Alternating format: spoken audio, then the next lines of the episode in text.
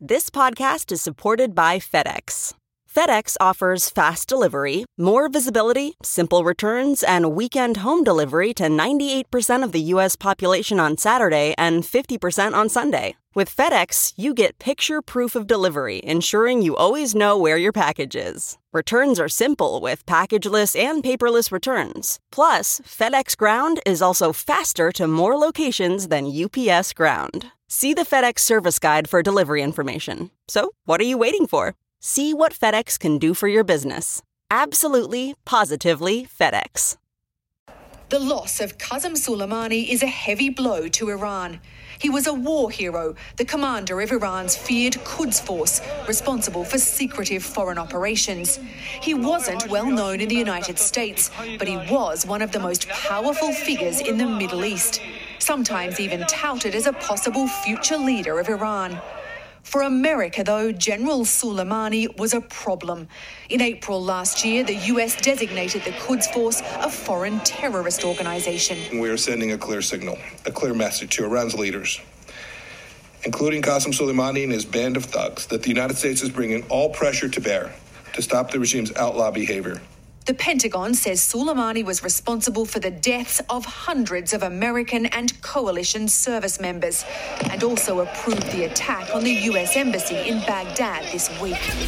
Paul Viollis is a CBS News security consultant, an accomplished author, and a renowned global security and law enforcement expert. With over 35 years of experience, he's dedicated his life to finding solutions for the problems that keep you up at night. This is Security Matters with Paul Viollis. Welcome to Security Matters, where your security matters most. I'm Paul Viollis, and this is a CBS News radio production. As always, a big thanks to everybody hitting us up on social media. Um, definitely a lot on, on, on Twitter lately. That's that amazes me, but that's it's it's all good stuff. And appreciate the comments. Facebook, as always, Instagram, and LinkedIn. Really appreciate everybody writing in. Um, also, uh, a couple a couple of folks, a couple of folks, a couple of hundred actually, have been sending stuff in to info at Viollis, which is more than fine. If you have questions that you want to send to me and you don't want it over social media, you can write to info at Viollis, which is V I O L L I S dot com, and you can send your questions there, which is great. Your concerns, things that are going on in the country, all that good stuff. And yes, we did get a lot of questions over social on on the um, on the road show. Yes, I will be going on a road this month. Uh, January 15th, we have the pleasure of delivering our first live, in, our, our first cold case in front of a live audience, being hosted by the great city of Houston and by the Houston Fraternal Order of Police, obviously in conjunction with our relationship with the National Fraternal Order of Police. It's going to be a great case. It'll air uh, the 23rd. And like I said, we'll be taping it live on the 15th, which will be a lot of fun also be doing a town hall after that. So if you've got cities around the country that you want us to visit, let us know. We'll pass it on to the FOP.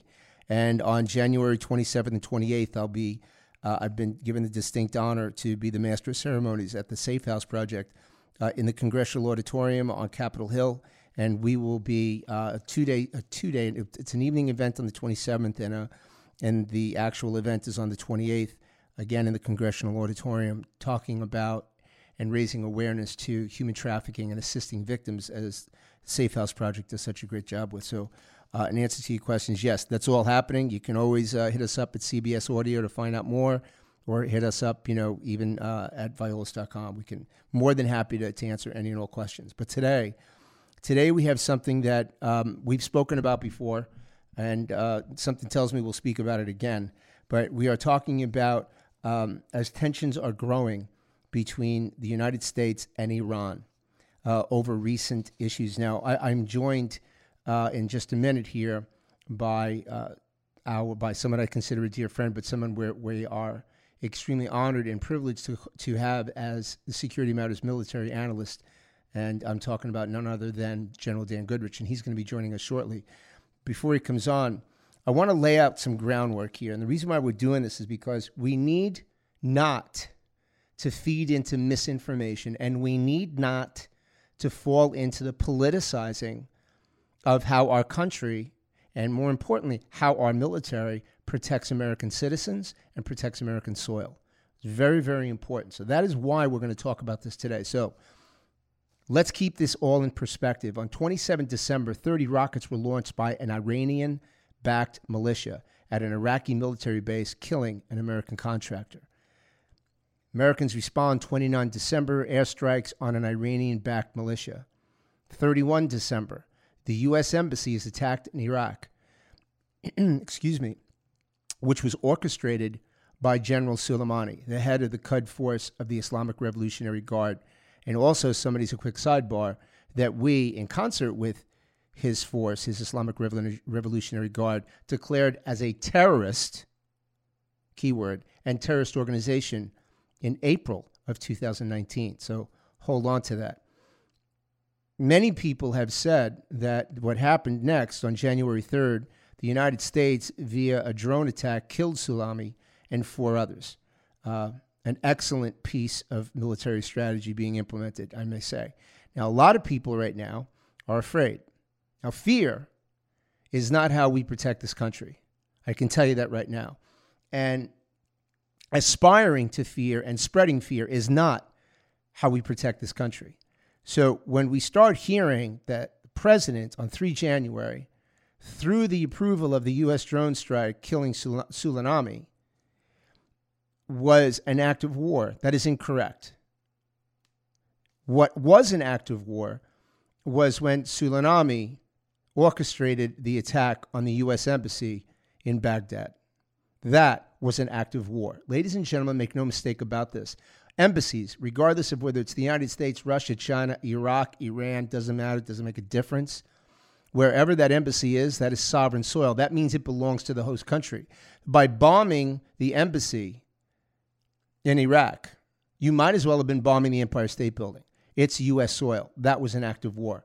What the president did was exactly what he should do and any responsible commander in chief would do as the President of the United States in responding to that. There's no question about that. Let's make sure we're clear on that. Now, also, why him? Well, in addition to the embassy, Soleimani, Soleimani, I'm sorry, Soleimani was responsible for the insurgency in Iraq and Syria. He's responsible for providing IEDs, IEDs, improvised explosive devices that killed and maimed hundreds of American military. Don't forget that. He's also responsible for murdering women and children in public, openly. He was an in state actor. In state actor means he was employed by the government of Iran, and he was a leading terrorist organizer in the world. As I mentioned before, the head of the Quds Force of the Islamic Revolutionary Guard, which, as I said before, also was declared a terrorist organization in April 2019. This, in concert with the fact that we knew, based on intelligence, we knew that he was planning other attacks, plural, against United States citizens and United States interests, in concert with the fact that he also was responsible for the attack on the U.S. Embassy. This is what promulgated our attack. This is why, as we go forward, which we're privileged to have General Goodrich here today to talk further about this, this is why we must now roll up our sleeves and get even more stern and stronger. And this is why we need to set the bar very clearly about who's responsible for the terror in this world and who's going to make sure that we safeguard American citizens from that. So, as again, as I mentioned, we're privileged to have uh, our military analyst, a 30 year veteran of the United States, retired General, General Dan Goodrich. General, thanks so much for joining today. Yeah, well, thank you, Paul, for having me. Absolutely. I appreciate it. General, in respect for your time, I'm going to jump right into my, my, my questions here. Um, the military planning process a lot of people don't really understand what goes into that. And obviously, we have different uh, factions of the media that want to jump out and make statements that aren't true. So no one knows better than you the military planning process and what would have gone into making the decision to hit Soleimani. Can you tell us a little bit about that? Sure, Paul. It's a very intricate process. There's there's no doubt that it's uh, it's got a, a lot of people involved. At at some point, um, it's it's in this case uh, it's very close hold. But normally, uh, the when it, uh, when something comes up and uh, the leadership wants uh, an answer or wants some ideas on what to do um, once they have some uh, actionable intelligence, what are the what are the courses of actions that can be taken? The military then uh, gets right into this uh, military planning process by which they take a hard look at what's uh, what the mission is, uh, the things that are le- leading up to the mission, what what the causes were, what the input was, and then finally, um, part of the part of the process by which they determine uh, what their uh, what their recommendation is going to be is what can what are some of the outcomes of this um, action? What what might happen after the fact, after this action is taken? So the bottom line is it's very very detailed, um, and it it normally takes a bit of time. At some point, uh, you don't have as much time, depending upon what action, what intelligence, uh, uh, what intelligence you have. Um, so, it, but in all cases, in all cases, the military planning process develops a plan and then presents that plan to the leadership, in this case, the president, uh, for for his decision. Um, a lot of people might be confused that the military uh, makes the decision to go in and do things. That's not true. Um, people need to rest easy that uh, they have very, very talented uh, leaders and members of the United States military, uh, but they're not acting on their own. They may have ideas, they may present courses of actions, but they do not make the decisions that uh, affect the, uh, everybody in the United States. Uh, that's the senior leadership uh, up to the president. All right. So, so to piggyback off of that, General, you mentioned intelligence gathering. So, so we can frame this so everyone can clearly understand where we're coming from here. The military planning process, as you said, is a quite detailed process. So it's not, this isn't fly by the seat of your pants. A lot of intelligence is gathered in that, as you said. So to piggyback on that, you mentioned intelligence and actionable intelligence. Now we know, and I've learned from you over the years, that intelligence is clearly at the cornerstone of all military action. And you filter that as to what works and what doesn't work, what's actual, what's not actual, and you validate it. And once you validated it, you vetted it, you call it actionable intelligence. What exactly is actionable intelligence so people understand that? Well, simply put, uh, let's start with intelligence uh, writ all. Uh, there's a lot of information out there. A lot of information is gathered, but actionable infra- uh, actionable intelligence is information that can lead to an action that you can fo- you can actually follow up on, and it should be it should be information uh, that should be used, put to further use. In other words, it's very solid, uh, and it's very important to uh, to understand what that intelligence is as you move forward in, in some of these um, on, on some of the attacks or any any type of um, action following uh, but pre a um, attack like this. So it's it's very important.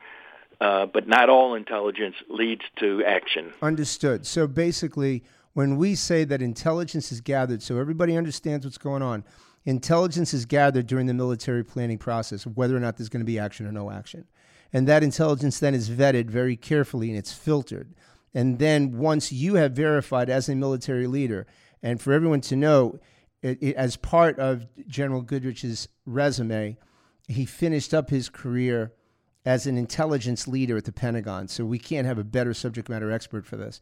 So now, General, just to finish that thought, we have the intelligence. You and other leaders look at that intelligence. You decide after vetting the intelligence what's actionable and what's not. Then you get to that point where you frame what you're going to recommend to the president regarding what military action to take and what military action not to take, based solely on what the probability of success is, limiting the amount of, of, of casualties that aren't necessary, and also looking two, three, four steps ahead as to once we do this, what do we need to be prepared for? Is that accurate? Uh, that's very accurate. The most important or sometimes overlooked portion of that is the follow-on, the two, three, four steps following your action and what you might expect. Uh, that's critical to the the, um, the recommendation that you may have for the senior leadership. And, and, and, which I'm going to come back to that, but I also I also want to state for all of our listeners. Now, there's been a lot of a lot of rhetoric that's been going on discussing the public's right to know what the president knew regarding the intelligence and how he made that decision. and what Congress's right was to know that intelligence. So let's let's be all clear with this. Congress, message to Congress. Congress, the US citizen, you do not have a right to know that. No one has a need to know that even if you're in the military unless you are a part of that operation. So rest assured all the things that you keep hearing on television and on the radio about, well, they didn't tell us. Well, you're not entitled to know. So don't ask.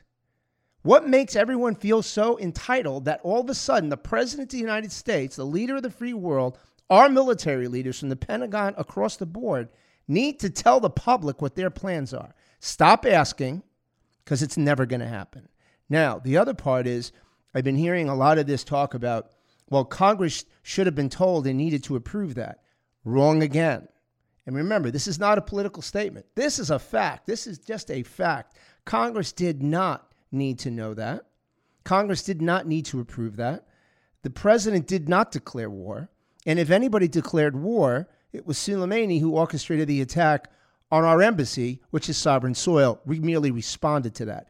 So we need to put those things to rest. Do not expect to get those because we simply can't tell you.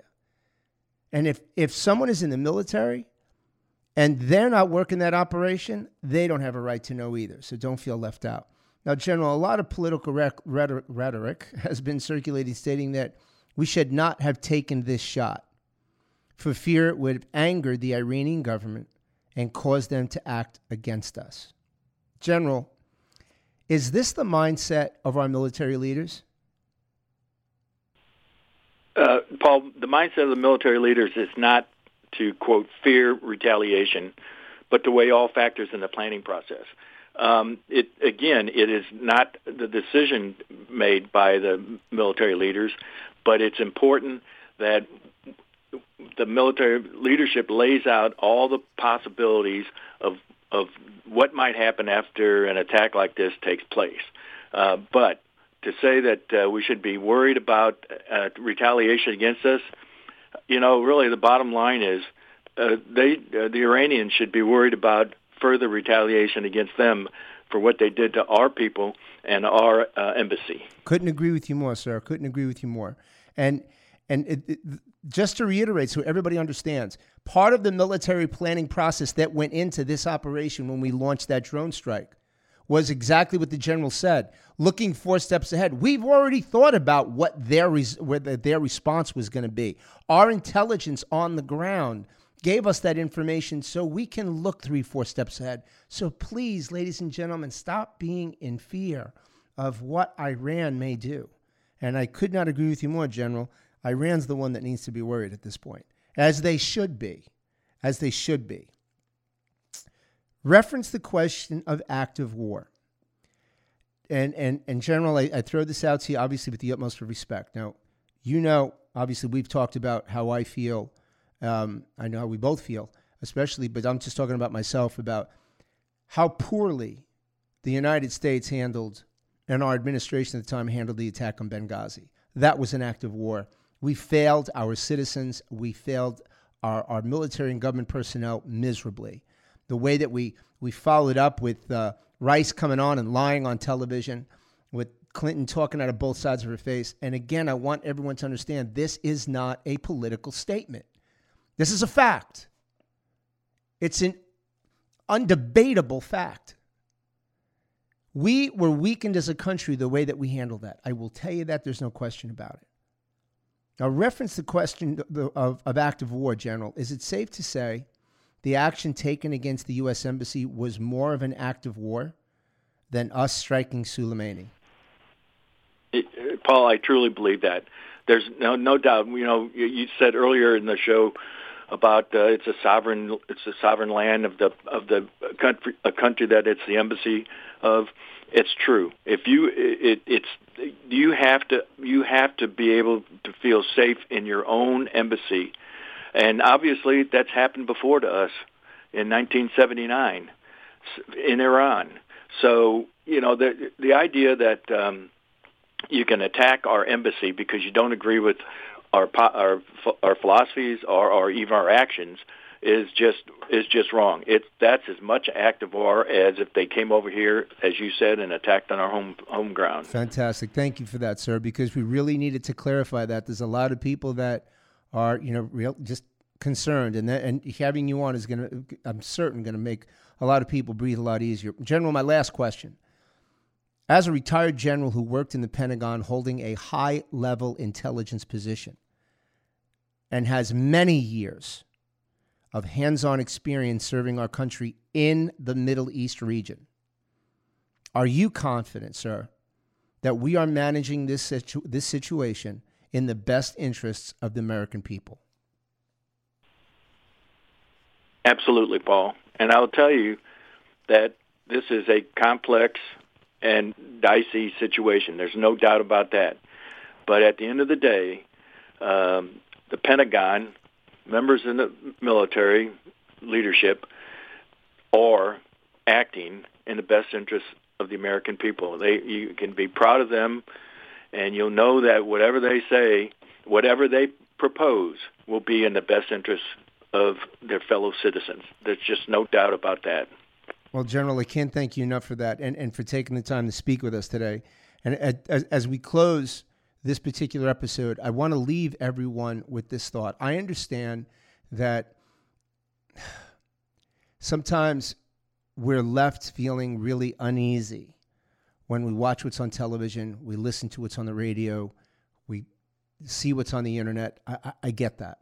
I, I completely get that you need to understand that there's a gross disparity between true journalism and sensationalism. And unfortunately, there's far more sensationalism than journalism. I will tell you unequivocally that what we've talked about today are pure, unadulterated facts.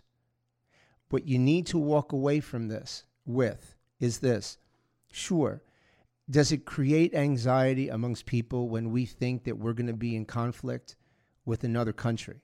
Yes. There's no question about that. It would be odd if you didn't feel a little anxious over that. That's to be expected. But what I ask you, I beseech you, please, to listen to what General Goodrich said, because at the end of the day, a lot of planning went into this. That planning consisted of three, four steps ahead, knowing what we were going to have to do and what we were going to have to contend with, and the probability of how they were going to respond. That's already been, already been incorporated we need to understand it is our not just our right but our responsibility to respond to acts of war such as the attack on the embassy and you need to also walk away from this knowing that anything that they're thinking about meaning Iran right now anything that they're thinking about we've prepared for. And they do not have any type of armament that we don't have better and more of. So with all that said please trust in what our military leaders are doing, in the information our intelligence community is collecting, and how we're making decisions to make sure that we safeguard American interests and American people in the Middle East, outside the United States, and clearly at home. General, I can't thank you enough for joining us today and look forward to having you back on in the near future. thanks, Paul. It's a very, very important issue. So we're going to take a quick break. When we come back, I'm going to finish up for the day. Stay with me. We're going to stick with that breaking story overnight. President Trump promising to make a statement this morning after Iran fired more than a dozen missiles at two military bases housing Americans in Iraq. The targets included a facility in Erbil and the Al Asad Air Base, which hosts about 1,500 U.S. and coalition forces. Holly Williams is in Baghdad, and as people wake up here, Holly, we're all wondering about the extent of the damage. So, what can you tell us? Well, we're still waiting on official word from the U.S. government on what damage was done. Uh, the Iraqi military says that they suffered no casualties, and that's important because they work very closely with American troops here in Iraq. There are around 5,000 U.S. troops serving here in Iraq. They're here for the fight against ISIS, but they were already on a state of high alert, and they had paused their operations against ISIS over the last few days and that's because they were fearful of revenge attacks.